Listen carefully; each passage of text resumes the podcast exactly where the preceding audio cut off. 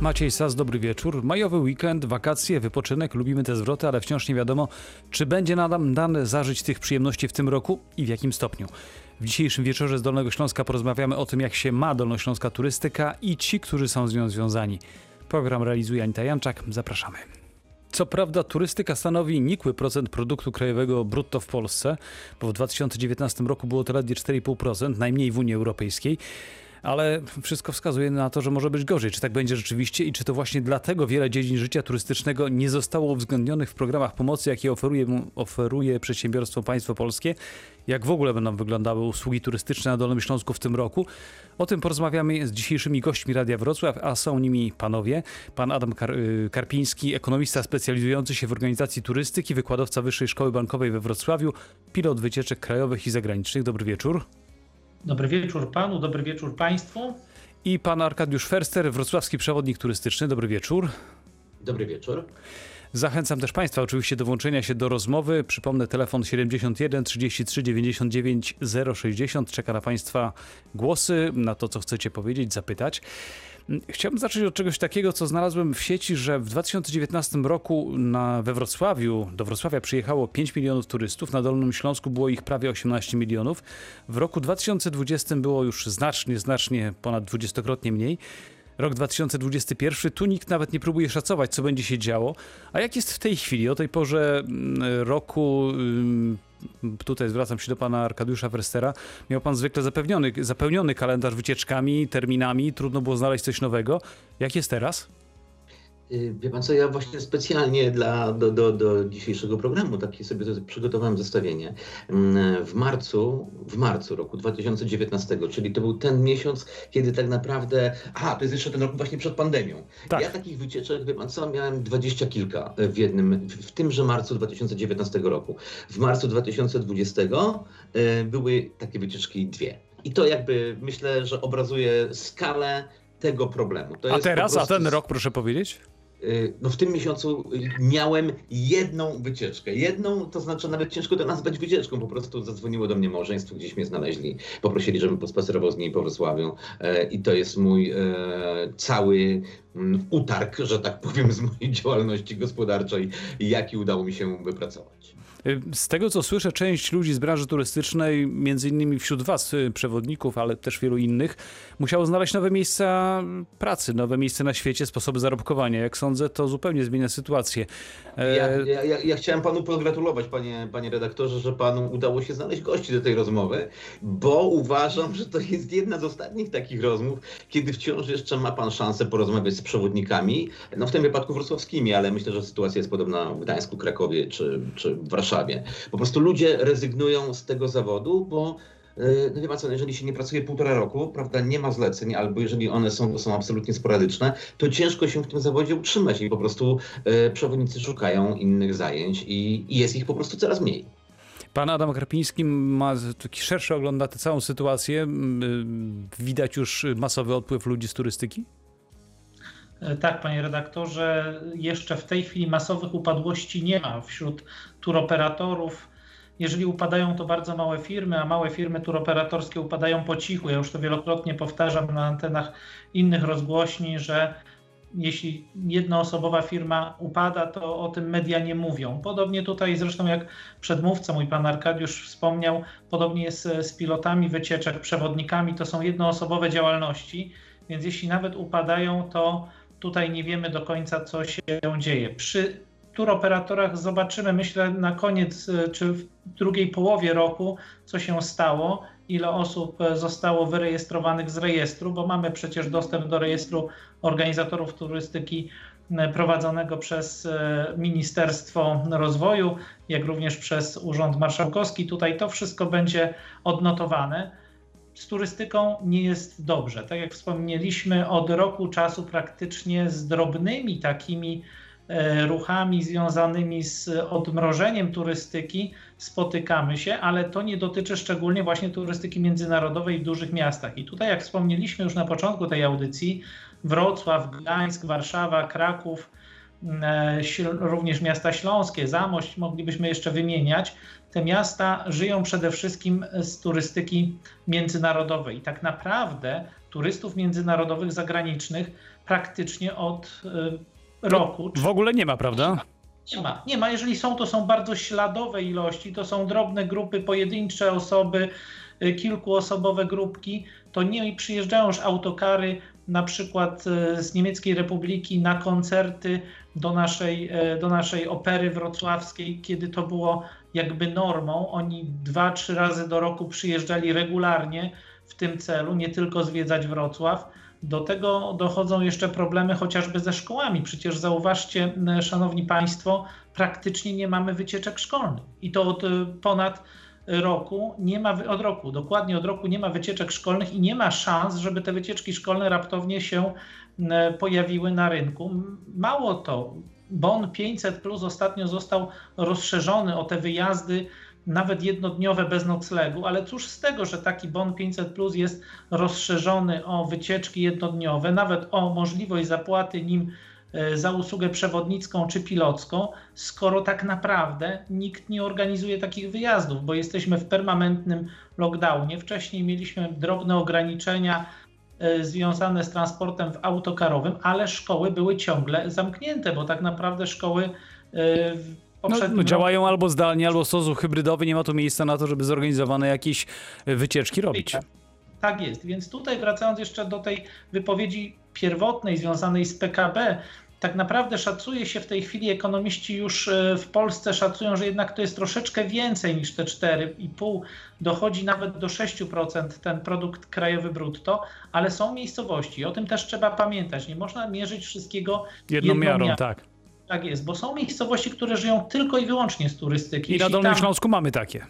Bardzo dużo ich mamy i to nie tylko na południu, nie tylko to są górskie rejony, ale przecież cały Milicz, cały tutaj pas związany z Baryczą, rzeka Barycz i spływy kajakowe, to wszystko w tym momencie jest w hibernacji, więc tutaj nie można mówić o ruchu turystycznym, ale miejscowości, które aspirowały do ciekawych atrakcji turystycznych, chociażby Głogów na Dolnym Śląsku, który próbował, czy próbuje cały czas budować jakąś markę turystyczną wokół siebie, Oleśnica, moglibyśmy wymieniać, bo już pomijam te naprawdę e, no te gwiazdy turystyki tak naprawdę, tak. tak.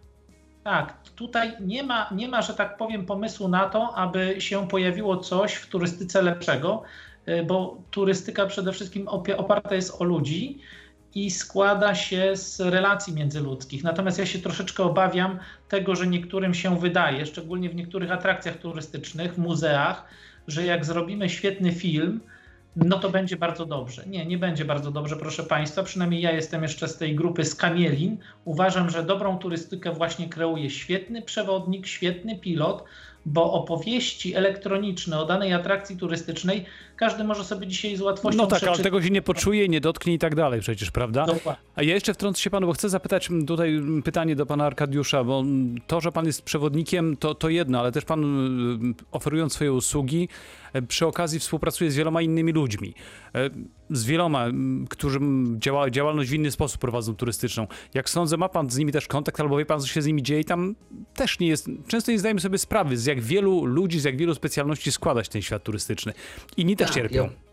Ja, ja, ja właśnie to chciałbym podkreślić, bo to yy, kiedy nawet na początku wspomniał pan o tym, prawda, że ten, ten P K B yy, wynikający z turystyki w naszym kraju nie jest jakoś bardzo wielki, yy, to, to, to tak naprawdę jest... Yy, taki tylko pozór, dlatego że ja, ponieważ ja siedzę w tej branży i, i, i kontaktuję się z tymi ludźmi, mam ogląd sytuacji. I ja już nie wspominam, bo o restauracje, czy też właśnie jakieś bary szybkiej obsługi i tak dalej, to jest, oni mają naprawdę, mają fatalną sytuację, ale oni jeszcze coś mogą robić na wynos i tak dalej, wie pan co? Natomiast są takie dziedziny związane z turystyką, jak na przykład, no właśnie, przewodnicy, prawda? Albo są turyści, albo ich nie ma i tutaj nie ma innej opcji, prawda? Na wynos się nie da zrobić. Nie da się zrobić na wynos spaceru po Ostrowie Tumskim po prostu e, i tyle, bo i tak panowie wcześniej powiedzieli w sieci, to jest zupełnie inna historia, to, są, to, jest, to jest inny świat, prawda? Zupełnie inna, inna bajka. I na przykład te wszystkie firmy oferujące na przykład rejsy po Odrze, prawda? To, to jest naprawdę spora grupa em, firm prowadzących tego typu działalność gospodarczą, która polega właśnie na tym, że, że jak jest sezon, to ta nasza Odra, no wszyscy jesteśmy z tego dumni, szczęśliwi, że tak jest, że, że ona żyje, że jest mnóstwo statków, mnóstwo kajaków, to, to wszystko nic nie działa, bo nic nie może działać. Restauracje pozamykane, przewodników nie ma, no taka, znaczy to jest naprawdę dramatyczna sytuacja i ja myślę sobie, że ciężko komuś, kto nie jest w tej konkretnej branży, czasem nawet sobie uzmysłowić, jak straszna to jest sytuacja. Po prostu proszę sobie wyobrazić, że od roku czasu nie ma pan żadnych zleceń, po prostu nie przychodzi pan do pracy przez rok czasu. I można robić cokolwiek, się, mnóstwo rzeczy i to nic tak. nie, nie oznacza żadnej zmiany. Dokładnie, natomiast to nie jest pana działalność związana z utrzymaniem rodziny, domu, zapłaceniem czynszu, tych wszystkich historii. To jest naprawdę, no to jest porażające, to jest porażające i ja czuję, że ja bardzo nie chcę używać mocnych słów, ale mam, mam wrażenie, że jestem z tym absolutnie jakby sam, że nikogo to zupełnie nie obchodzi, bo wszystkie słowa, które ja słyszę gdzieś w mediach, yy, wszelkich, od prawej do lewej strony, one są po prostu tylko słowami. Czy ja tego nie, nie czuję, żeby ktoś rzeczywiście przejmował się tym, że na przykład jest grupa dwieście czy trzysta wrocławskich przewodników, yy, stur, która się zmniejszyła o połowę, bo, yy, a ci pozostali, którzy są, to jakby starają się żyć z czegoś innego, licząc na to, że prędzej czy później ten, ta, ta sytuacja yy, się zmieni, a jak wszyscy wiemy, nie wygląda na to, żeby miała się szybko zmienić. Ja proponuję, żebyśmy tu postawili kropkę i o tym, w jaki sposób ta pomoc jest, jest niesiona, czy nie jest niesiona, porozmawiali za chwilę, a jeszcze skoro mówimy o tych właśnie ludziach, którzy robią inne rzeczy, sam znam przewodników, którzy na przykład teraz pracują na budowie albo robią inne rzeczy, które zupełnie odstają od tego, czym się zajmowali wcześniej. Do rozmowy wracamy za kilka minut. W Wieczorze Dolnego Śląska mówimy dzisiaj o sytuacji i perspektywach turystyki dolnośląskiej w związku z tsunami związanym z epidemią koronawirusa, jakie się przetacza przez cały kraj, ale nasz region też. Ważnym elementem dla branży turystycznej jest pomoc ze strony samorządów, ale też szczególnie rządu. Jak słyszę, wiele firm z tej branży nie doczekało się takiej pomocy. Tak jest między innymi z armatorami żeglugi odrzańskiej. Ich numeru P K D trudno szukać w wykazie tych, którym należy się pomoc w ramach tzw. tarczy trzy zero.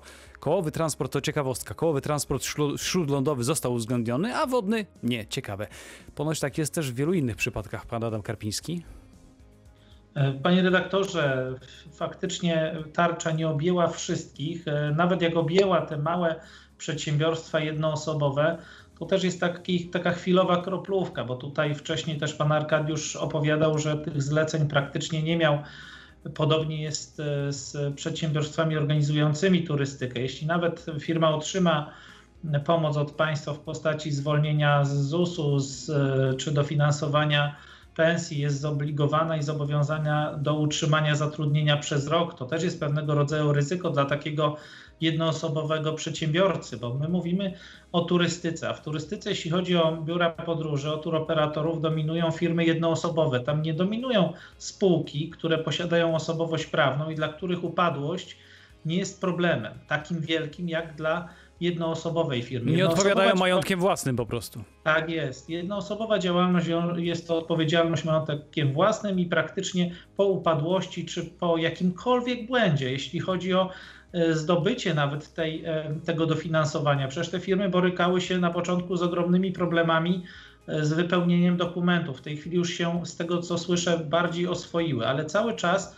są w pewien sposób no, pod presją, z uwagi na to, że tak jak wspomniałem, muszą te koszty utrzymać, a nie ma na horyzoncie możliwości stwierdzenia, czy turystyka się odrodzi za miesiąc, dwa czy za pół roku.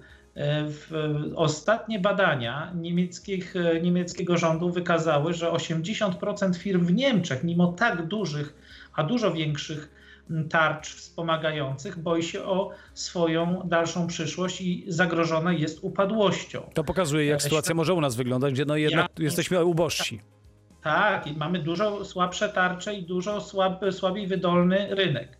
Do tego jeszcze taka informacja od Światowej Organizacji Lotniczej. I A T A stwierdza, że praktycznie według ich badań ruch lotniczy, który był w dwa tysiące dziewiętnastym roku, odrodzi się dopiero na tym samym poziomie w roku dwa tysiące dwudziestym czwartym, czyli to też jest jakby kawałek czasu, wskazuje, tak, który pokazuje, że to trzy lata przed nami do tego, aby się poprawiło, więc nie wyobrażam sobie, żeby jakikolwiek budżet państwowy był w stanie utrzymać bez pracy no, ponad milion osób, które, do tego jeszcze doliczmy rodziny, które musiałyby być utrzymywane z dotacji z tarcz. My musimy znaleźć jakiś taki hybrydowy system, nie dawać tutaj marchewki, nie dawać ryby gotowej, ale dać ludziom możliwość pracy w reżimach sanitarnych, bo to dotyczy również nie tylko, mówiliśmy i wspomniane były działalność turoperatorska, ale przecież hotele. Dzisiaj hotele to są ogromne inwestycje, pensjonaty. No, gigantyczne kwoty wydawane na to, na utrzymanie. Tak, stałe koszty. Przecież popatrzmy na pensjonaty, które dzisiaj są zamknięte w Szklarskiej Porębie, Karpaczu, w Kudowie. Świeradowie Zdroju, Dusznikach i tak dalej. W tych wszystkich miastach te rodzinne, szczególnie małe firmy, one są na krawędzi wytrzymałości, bo raz, że zatrudniani są tam pracownicy do potrzeb bieżących, oni są w tej chwili albo na postojach, a jeżeli wzięta była tarcza, no to muszą być utrzymywani. Do tego częstokroć jeszcze nieplanowane zapasy, które są w tej chwili pewnie upłynniane, bo część z nich nie spodziewała się na przykład zablokowania pełnego na święta. To są ogromnie ryzykowne działalności związane z podejmowaniem decyzji czasami z dnia na dzień i później konsekwencje trwają dużo, dużo dłużej. Pan Arkadiusz Ferster, pana chcę zapytać o to właśnie o konkrety. Na jaką pomoc pan mógł liczyć, a czego, jakiej pomocy pan doświadczył, może tak? I w jaki sposób to ułatwiło przetrwanie? Czy ułatwiło w ogóle? Powiem, powiem umiem to w ten sposób, że najbardziej w tej całej sytuacji um, trudne i, i przykre dla mnie tak osobiście, jako po prostu człowieka, um, było to, że najpierw zapada decyzja o tym, że jest lockdown, że nie ma wycieczek, że nic nie wolno robić, um, więc człowiek słucha, liczy na to, że będzie, że będzie wsparcie, że je otrzyma, no bo tak jest zapewniany w mediach przez y, wszystkich świętych, e, więc, więc próbuje taką pomoc otrzymać. Wie pan co, wypełnia pan taki wniosek, um, jeden albo drugi, albo trzeci. Czeka z nadzieją, tak? Ich trochę, czeka z nadzieją, po czym dostaje pan odpowiedź, że w tym, a daję konkretny przykład, nie, nie pamiętam dokładnie teraz, kiedy to było, prawda? Znaczy, nie podam daty tego rozporządzenia dotycząc, do, dotyczącego tej konkretnej ustawy, tak? I tego, i tego konkretnego wsparcia. Ale ja osobiście znalazłem, znalazłem się w takiej sytuacji, że tam e, zapadło takie sformułowanie, ja dostałem odpowiedź negatywną, że nie dostanę wsparcia w wysokości, nie wiem, dwóch czy tam trzech tysięcy złotych, ponieważ w dniu, wymyślam teraz, siódmego marca miałem zawieszoną działalność gospodarczą. No ja ją zawiesiłem dlatego, że był właśnie lockdown i było jasne, że nie będę oprowadzał y, grup, prawda? I kiedy dwa miesiące później próbuję y, dostać to wsparcie, okazuje się, no, że ponieważ miałem zawieszoną działalność, to go nie dostałem. Ale jeżeli myśli pan, że tylko w takiej sytuacji można nie dostać, to może być tak, że nie ma pan zawieszonej działalności i też takiego wsparcia nie dostałem. Rzeczywiście, i to muszę przyznać zupełnie y, uczciwie, y, kwota, jaką ja dostałem przez ten cały rok, to jest kilka tysięcy złotych. Nie będę mówił dokładnie ile, ale to jest kilka tysięcy złotych. Eee, I proszę sobie wyobrazić, że ja ujmę to tak, żeby zobrazować, jaka to mniej więcej była kwota, że to są mniej więcej trzy najniższe ZUSy, jakie, jakie płaci się w działalności gospodarczej przez rok czasu, gdzie jest pozostałe dwanaście ZUSów, jakie w tym czasie płacimy, no i gdzie jest cała, cała reszta. Eee, Myślę sobie, że ja, i, i chcę to podkreślić, że ja tak poczułem wsparcie z takich instytucji zewnętrznych i tak dalej. Poczułem je, wie pan co, z ze innej strony, strony naszego, tak, z zupełnie innej strony, z, ze strony samorządu. Jako wrocławski przewodnik tak naprawdę wycieczki, które oprowadzałem, czy jakieś zlecenia, które dostawałem, one były związane właśnie z Biurem Promocji Turystyki, Biurem Promocji i Turystyki Miasta Wrocławia. I tutaj naprawdę chcę po prostu, ja nie koloryzuję, to nie jest tak, że tam lubię pana prezydenta Sutryka albo nie lubię, ja po prostu mówię, jakie są fakty, że jeżeli takie zlecenia były, to one były właśnie ze strony urzędu i mam takie wrażenie, że, bo to nie tylko ja, żeby było jasne, że nie tylko Arkadiusz Ferster nie był pan wybrańcem, tak, takiej wycieczki, tylko po prostu wielu innych przewodników, tak? I wie pan co? I to jest tak, że to były takie zlecenia, które dziś nazwalibyśmy tak na co dzień, prawda? Taką kroplą w morzu potrzeb, prawda? No bo jeżeli pan prowadzi jedną czy drugą grupę e, internetową, prawda? W sensie poprowadzi jakiś program, ktoś tam pana nagrywa na żywo i tak dalej, umówmy się, no ma się to nijak do dwudziestu czy trzydziestu wycieczek, jakie ja zwykle oprowadzam w miesiącu, prawda? Ale ja poczułem, że komuś jakby na mnie zależy, że może właśnie wtedy tak smutno zabrzmiał ten mój głos w tym poprzednim. Czyli łyk nadziei taki, tak? Tak, że, że, że jestem tak sam, że czuję, że po prostu zupełnie nikogo to nie interesuje, jakby co się ze mną dzieje jako, jako jednostką, jako człowiekiem, jako obywatelem e, Polski. Natomiast tutaj poczułem, że ktoś próbuje coś zrobić. I to nie jest wystarczająca pomoc, to nie była wystarczająca pomoc, ale, ale no ktoś coś zrobił. To było, to było, to było rzeczywiście fajne, bo jakby właśnie te telefony, które dostawałem do Urzędu Miasta, no właśnie były takie, że oni wymyślili taką akcję, że żeby wspomóc tych przewodników, że żebyśmy pooprowadzali, więc to było sympatyczne. Natomiast e, reasumując, pomoc jest, nie wiem, jest absolutnie niewystarczająca. To znaczy, to znaczy użycie sformułowania, że ona jest niewystarczająca, jest powiedzeniem jest niczego. Złe, bo ona, jakby, bo ona jakby sugeruje, że jakoś tam na coś wystarcza, ona na nic nie wystarcza. Tej pomocy de facto tak naprawdę nie ma. Ja chciałbym, żebyśmy jeszcze krótko powiedzieli, tutaj kieruję moje słowo do pana Adama Karpińskiego, jak ta pomoc mogłaby wyglądać, żeby miała sens? Pan wspomniał o tym, że trzeba dać wędkę, a nie rybę. Znaczy tutaj, panie Macieju, no nie da się utrzymywać przez rok czy przez dwa lata przedsiębiorstw na zasiłkach. Ja jako ekonomista nie wyobrażam sobie takiej sytuacji z uwagi na to, że w pewnym momencie wszystkie systemy nam się załamią, bo tu jest solidarność w tej chwili. No bo za to płacimy my wszyscy. Oczywiście, my, to wszystko pochodzi z podatków, więc jedni zarabiają więcej i mogą się dzielić tym, co zarobili. Czyli tutaj przemysł, wiemy, że przemysł, te duże firmy też państwowe wygenerowały ogromne zyski, więc to mogliśmy przeznaczyć na pewne rzeczy. Natomiast w ekonomii są pewnego rodzaju cykle, cykle wzrostowe i cykle spadkowe. My jesteśmy najprawdopodobniej na cyklu już spadkowym. Czy żeśmy osiągnęli dno, tego nie wiem. Jeżeli osiągnęliśmy dno i się odbijamy, to pół biedy, to możemy się dofinansować i za chwilę działać. Gorzej jest, kiedy my jesteśmy w połowie drogi do dna tego cyklu ekonomicznego i przed nami jeszcze przepaść, głębia, i wówczas za chwilę nam zabraknie na podstawowe rzeczy. Pamiętajmy, że turystyka z reguły też nie jest dobrem podstawowym dla każdej grupy społecznej. To, to jest końcówka tak, łańcuszka pokarmowego tak naprawdę. Tak jest. To nie jest tak, że na końcu zaraz się pojawi, że wszyscy nagle będą chcieli wyjeżdżać, bo może się okazać, że będą chcieli zarabiać na to, żeby zapłacić czynsz, ratę kredytu, a gdzieś na końcu dopiero myśleć o wyjazdach.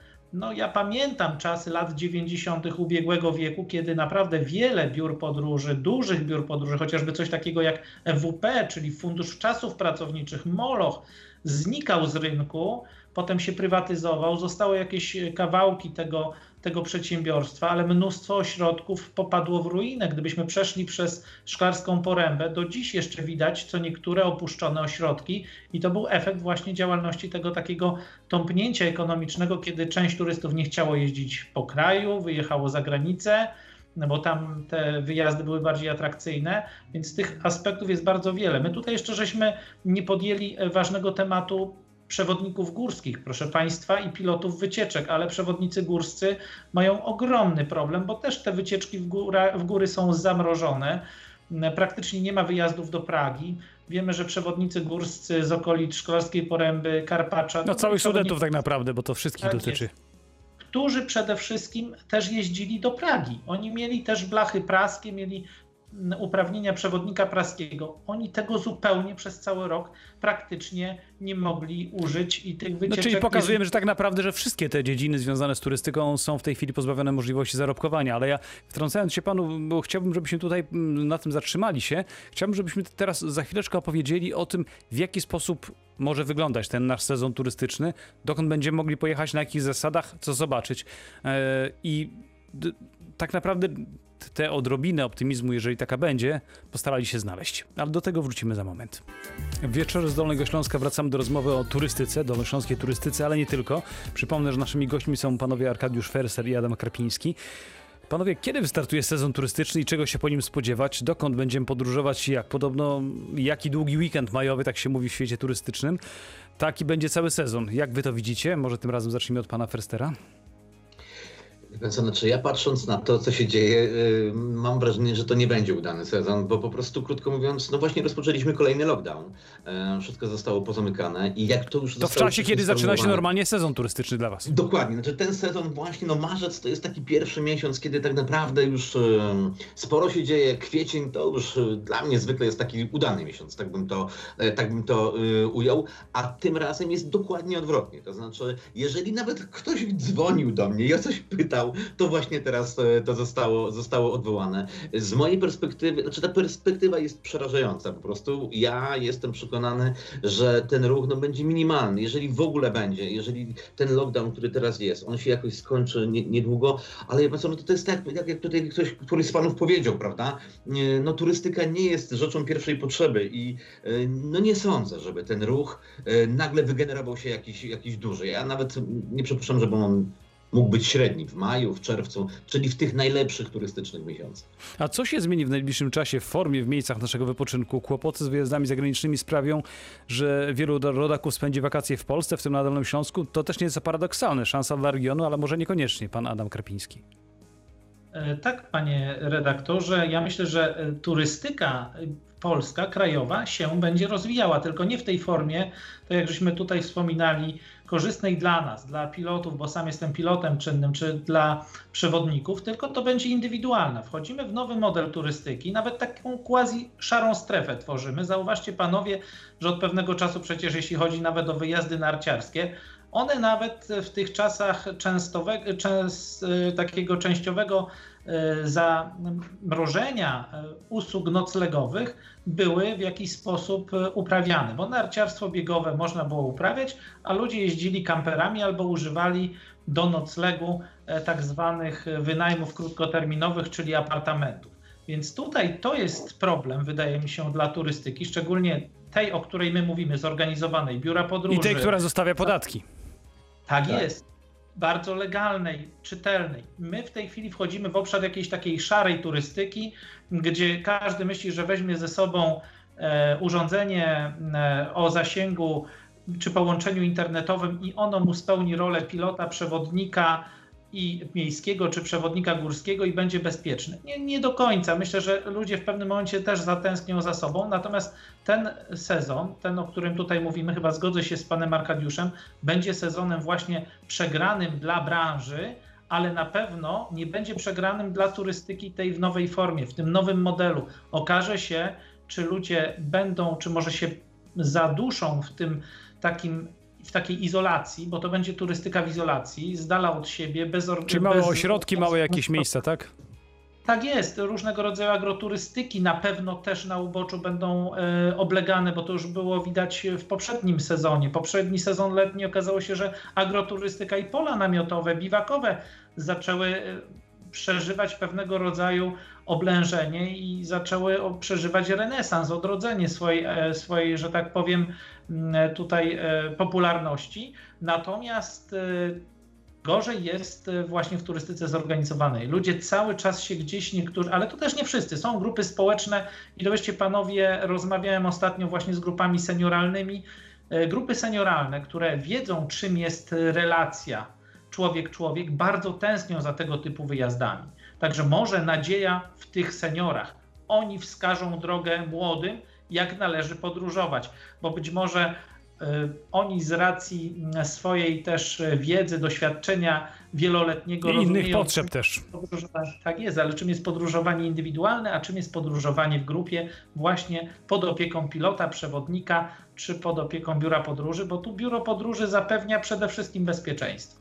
O, jeszcze jedną rzecz muszę ja, was... Za... Jeśli... Tak, proszę. No właśnie, bo chciałbym uzupełnić tę wypowiedź, bo właśnie wydaje mi się, że bardzo ważny jest ten wątek, który teraz został podniesiony, bo to moje czarnowictwo dotyczy właśnie nas jako branży, bo to, że ludzie jak przyjdą wakacje, gdzieś będą musieli ten czas spędzić, tak, wezmą jakieś urlopy, dzieci mają dwa miesiące wakacji, coś z nimi trzeba zrobić i oni będą gdzieś się poruszali, coś będą robić. No właśnie, ale jest, mam takie wrażenie, że wciąż będzie dominować ta alternatywna forma wypoczynku, prawda? Może i przyjadę do Wrocławia, prawda? Ale niekoniecznie muszę wziąć, wziąć przewodnika, bo będę się bał, że jest wciąż jeszcze zagrożenie koronawirusem, albo po prostu będę chciał zaoszczędzić, bo, bo to był trudny rok.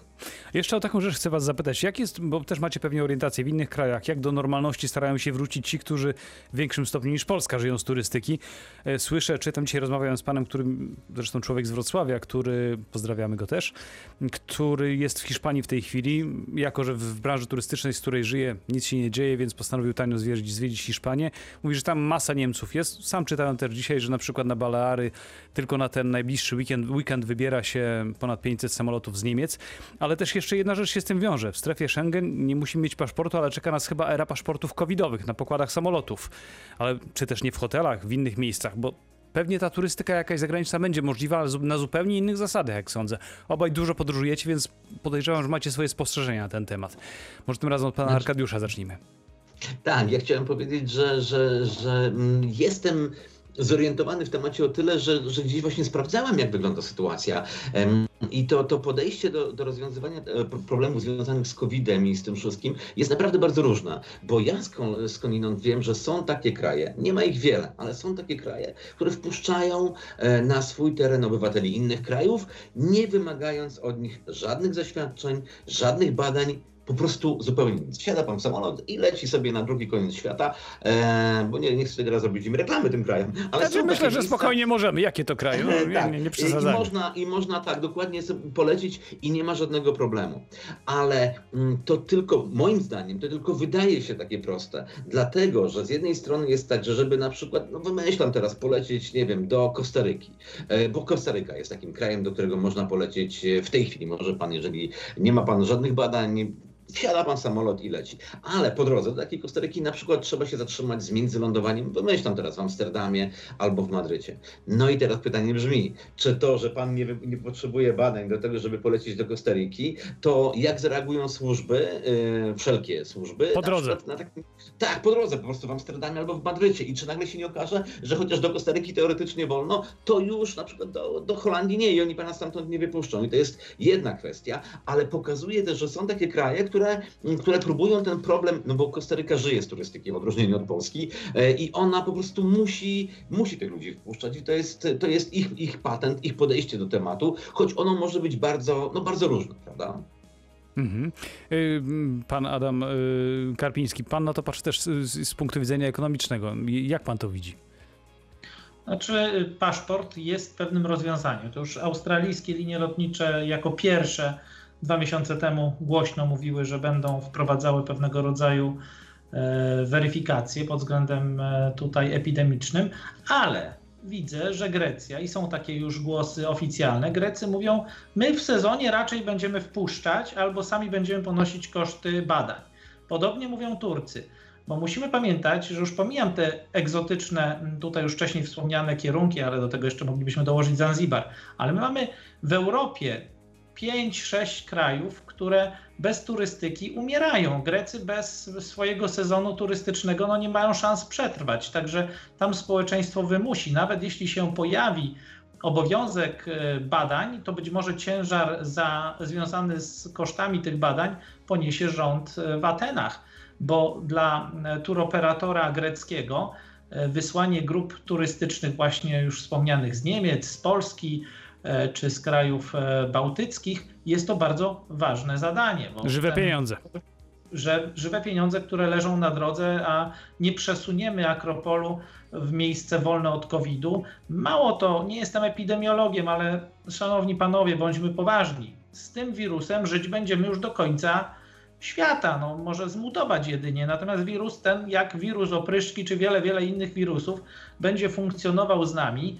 Oczywiście on może się stać dla nas mniej zgryźliwy i zabójczy i tego sobie życzmy. Natomiast nie możemy powiedzieć, że nam raptem zniknie wirus z planety i będziemy wolni od chorób. Możemy w jakiś sposób go uśpić. No, chciałbym, żeby on był tak uśpiony jak wirus opryszczki, żeby nie wyrządzał większych, większego spustoszenia w naszym organizmie. Do tego dochodzą aspekty jeszcze oswojenia się z całą sytuacją. Mam nadzieję, że poza szczepionką pojawią się skuteczne leki, co też spowoduje, że ten ruch turystyczny będzie mógł się śmiało rozwijać. Ale wracając do paszportu. Paszport w pewnym stopniu może być niebezpieczny i o tym już mówią też tutaj przedstawiciele w Unii Europejskiej. Dlaczego? W jakim, w jakim sensie? W sensie też ograniczenia wolności, bo nie każdy może być, panie redaktorze, zaszczepiony, więc tutaj kwestie są, tam są trzy kierunki jakby w paszporcie covidowym. Badanie P C R, test na nosicielstwo wirusa, ewentualnie właśnie szczepienie, tudzież przechorowani, informacja o Czyli przechorowaniu. Czyli przeciwciała, tak, ile przeciwciała. Przeciwciała. To są bardzo, bardzo też takie newralgiczne dane. My mówimy o różnego rodzaju formach ochrony danych osobistych. Jedna z moich znajomych wracała w marcu z Turcji i była przerażona, bo w Turcji robiono im testy, żeby mogli wylecieć swobodnie do Polski i nie przechodzić kwarantanny. Po pierwsze, mówi, była jak na loterii, bo nie wiedziała, czy ma, czy nie ma tego kowida, ale służby na tureckim lotnisku, które dokonywały tych badań, skanowały dane z paszportów, zapisywały bardzo newralgiczne dane osobowe, no to byli przypadkowi według niej ludzie, to nie byli umundurowani funkcjonariusze, tylko to byli rzekomi jacyś sanitariusze, czy pielęgniarze, no, urzędnicy jacyś, tak, którzy mieli prawo do tego, żeby przeprowadzić test, a tym samym spisać te szczegółowe dane, na przykład nawet sfotografować paszport. Tutaj się zaczynają schody i my czasami o tym nie mówimy, bo za chwilę w turystyce możemy wprowadzić pewien zamęt. Bałbym się też tego, co pan tutaj to tak nazwał paszportem, ograniczenia ruchu turystycznego. Przeżyłem paszporty, potem się cieszyłem z tego, że wprowadziliśmy Schengen, no ale nie wyobrażam sobie, idąc na Śnieżne Kotły, że stoi strażnik e, graniczny, pogranicznik Czeskiej Republiki i pyta się mnie: dobry den i proszę pokazać mi paszport. Czy ja jestem No ale zaszczepiony? To realne zagrożenie, tak może być. I tego się boję. Jeszcze jedno, panowie, chciałem, żebyśmy na koniec, niewiele czasu nam zostało, ale chciałem, żebym z was zapytać, bo to wszystko, o czym rozmawiamy, oznacza też, że procedury, wszystko to inne będzie droższe, czyli pora porozmawiać o pieniądzach, czyli sposób podróżowania będzie droższy, hotele, podróże, żywność, ubezpieczenia i tak dalej. To wszystko wiąże się z turystyką. Krótko mówiąc, to może wpłynąć też na, na to, że jeszcze dołoży cegiełkę do tego, do tych kłopotów branży turystycznej, czy też zorganizowanej turystyki. Myślę, że tak może być, jak, jak sądzicie? Zdecydowanie tak, jeżeli, jeżeli mogę tutaj się wypowiedzieć, ja, ja ujmę to w ten sposób, że nawet teraz, prawda, zakładając, że przychodzi ten okres wakacyjny, tak, i ktoś planuje, że chciałby wyjechać gdzieś za granicę, no bo teoretycznie jest to możliwe, jeżeli, prawda, ktoś właśnie ma dowód na to, że po prostu, nie wiem, odchorował już COVID, ma, go, ma te przeciwciała i tak dalej, no to teoretycznie może pojechać, ale i tak to nie zmienia sytuacji o tyle, że nawet jeżeli mamy te przeciwciała i teoretycznie nic nam nie grozi i my sami jesteśmy jesteśmy niegroźni dla innych, to mamy sytuację, w której jeżeli, wymyślam teraz, nie wiem, taka Holandia będzie wymagała od nas um, dowodu na to, prawda, że jesteśmy jakoś, jakoś zaszczepieni, no to najbezpieczniej, prawda, jest wtedy zrobić te testy. A jeżeli ma pan dwu, trzy, czteroosobową rodzinę, e, zrobienie testów przed wylotem w jedną stronę, zrobienie testów po wylocie, prawda, w, w drugą stronę, oznacza, Duże że koszty. każdy, tak naprawdę każdy, każdy wyjazd za granicę to jest dodatkowa kwota dwóch, trzech tysięcy złotych. No oczywiście wszystko zależy od wielkości, wielkości rodziny, czyli już samo to sprawia, że tegoroczne wakacje, zagraniczne przynajmniej, dla każdego z nas no, będą dużo droższe po prostu. Chciałbym jeszcze pana Adama Karpińskiego na koniec zapytać, bo też inne rzeczy mogą, ceny innych rzeczy wzrosnąć. To jest też realna groźba, jak sądzę. No tak, no chociażby widzimy tej, w tej chwili wzrost cen paliw, więc okaże się, że i część drobnych linii lotniczych, tych tanich linii lotniczych może nie wytrzymać właśnie tego czasu lockdownu i zbankrutuje i skończy się tanie latanie, bo możemy tylko stwierdzić, że tanie, tanio to już było, a zacznie się drogo i ekskluzywnie właśnie z badaniami, z testami i bezpiecznie, bo to będzie przyczynek do tego, żeby zostały na rynku tylko najsilniejsze i najbardziej bezpieczne linie lotnicze. Chociaż mamy dobre jaskółki, żeby znowu nie być czarnowidzącym. Analizowaliśmy tutaj z kolegami rynek i okazuje się, że na dzień dzisiejszy ta egzotyka, która jest otwarta, jest tańsza niż rok wcześniej, albo na, tej samej, na tym samym poziomie cenowym, więc nie jest źle. Natomiast nie ma zbyt dużego zainteresowania. W głównej mierze klienci w tej chwili, to co zresztą też wspominał pan Arkadiusz, z obawy przed pewnego rodzaju perturbacjami na granicach, czekają na ostatnią chwilę i częstokroć zakupy wycieczek już nie są na zasadzie first minute, ale wracamy do last minute, czyli w ostatniej chwili kupujemy, kiedy już wiemy, że Ministerstwo Spraw Zagranicznych nam otwiera furtkę, bo to nie jest też radością wyjechać do wolnego kraju, gdzie nie będziemy potrzebowali żadnych testów, ale potem może być powrót z powro- po problem z powrotem, bo cóż z tego, że wyjechaliśmy, świetnie wypoczęliśmy, ale okazuje się, że powrót to już wymaga od nas minister na terenie Polski tygodnia albo dwóch tygodni kwarantanny, tudzież jeszcze zrobienia testów dodatkowych, co też automatycznie podnosi koszty. Ale miejmy nadzieję, że mimo wszystko rynek zawsze, wolny rynek tutaj generuje cenę i, i zweryfikuje, czy będziemy w stanie zapłacić więcej, czy raczej mniej. No, nie wyobrażam sobie, żeby nam raczej się finansowo nagle poprawiało. Tak jak wspomniałem, nie wiem, czy jesteśmy na równi pochyłej na dół, czy już odbiliśmy się od dna. Jeżeli odbiliśmy się od dna tego cyklu, to jest świetnie, bo to jest bardzo dobry sygnał ekonomiczny. Gorzej, jak jesteśmy w trendzie stępującym na dół. Tu jest wtedy bardzo niebezpieczne. Panowie, musimy powoli kończyć. Bardzo dziękuję za to, że dzisiaj byliście z nami. Przypomnę, że naszymi gośćmi byli panowie Arkadiusz Ferster, wrocławski przewodnik turystyczny, i pan Adam Karpiński, ekonomista specjalizujący się w organizacji turystyki, wykładowca Wyższej Szkoły Bankowej we Wrocławiu, pilot wycieczek krajowych i zagranicznych. Bardzo wam dziękuję. Dobranoc. Dziękujemy. Dobranoc. Dobranoc. Dziękuję bardzo. Życzymy zdrowia i wspaniałych wycieczek mimo wszystko. Tak, ja też chcę państwu wszystkim życzyć pięknych wakacji, a panom udanej pracy i dużo powodów do pracy. A za uwagę dziękuję Anita Janczak, Maciej Sas. Dobrego wieczoru.